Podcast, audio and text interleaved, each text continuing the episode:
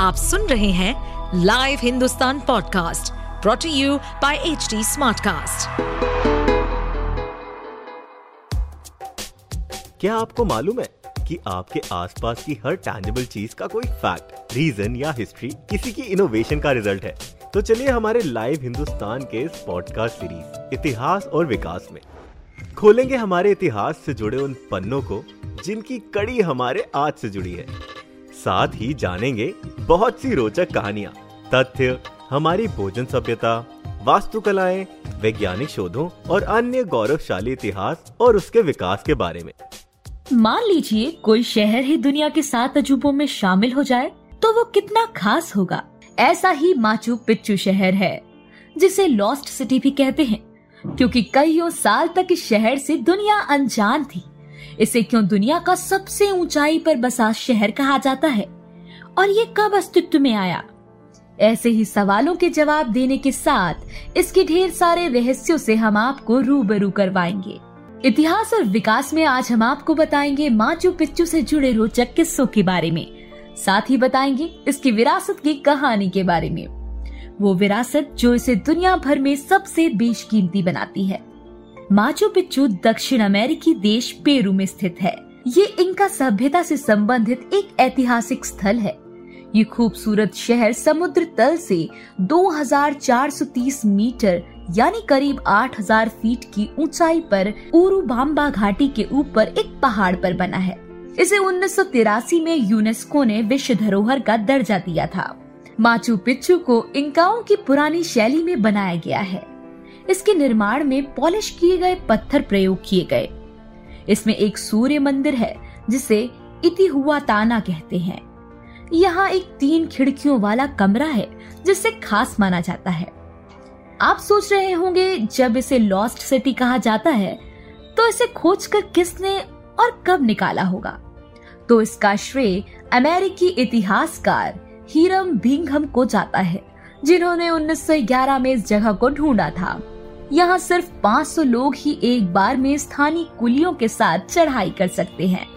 Machu Picchu का निर्माण क्यों हुआ, ये भी एक रहस्य है। कहा जाता है कि शहर को बलि देने के लिए इस्तेमाल किया जाता था। पुरातत्वविदों को यहाँ से कई कंकाल मिले हैं। कुछ लोग कहते हैं कि माचू पिच्चू को इंसानों ने नहीं, बल्कि एलियंस ने बनाया था। कैचुआ भाषा में माचू पिच्चू का अर्थ पुरानी चोटी होता है। इसका निर्माण इनका साम्राज्य के लोगों ने पंद्रहवीं शताब्दी के मध्य में एक शाही संपत्ति या पवित्र धार्मिक स्थल के रूप में किया था। पहले इनका सम्राट ने माचू पिच्चू का निर्माण का आदेश दिया था, जो उनके हज़ार वंशजों का घर था।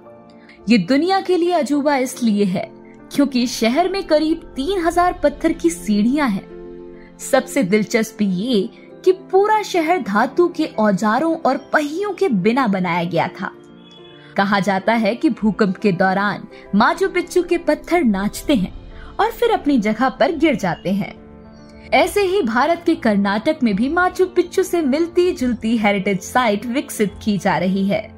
दरअसल कर्नाटक ने हम्पी के प्रतिष्ठित खंडरों और दक्षिण अमेरिका के पेरू में माचू पिच्चू के बीच एक गठजोड़ का प्रस्ताव रखा है।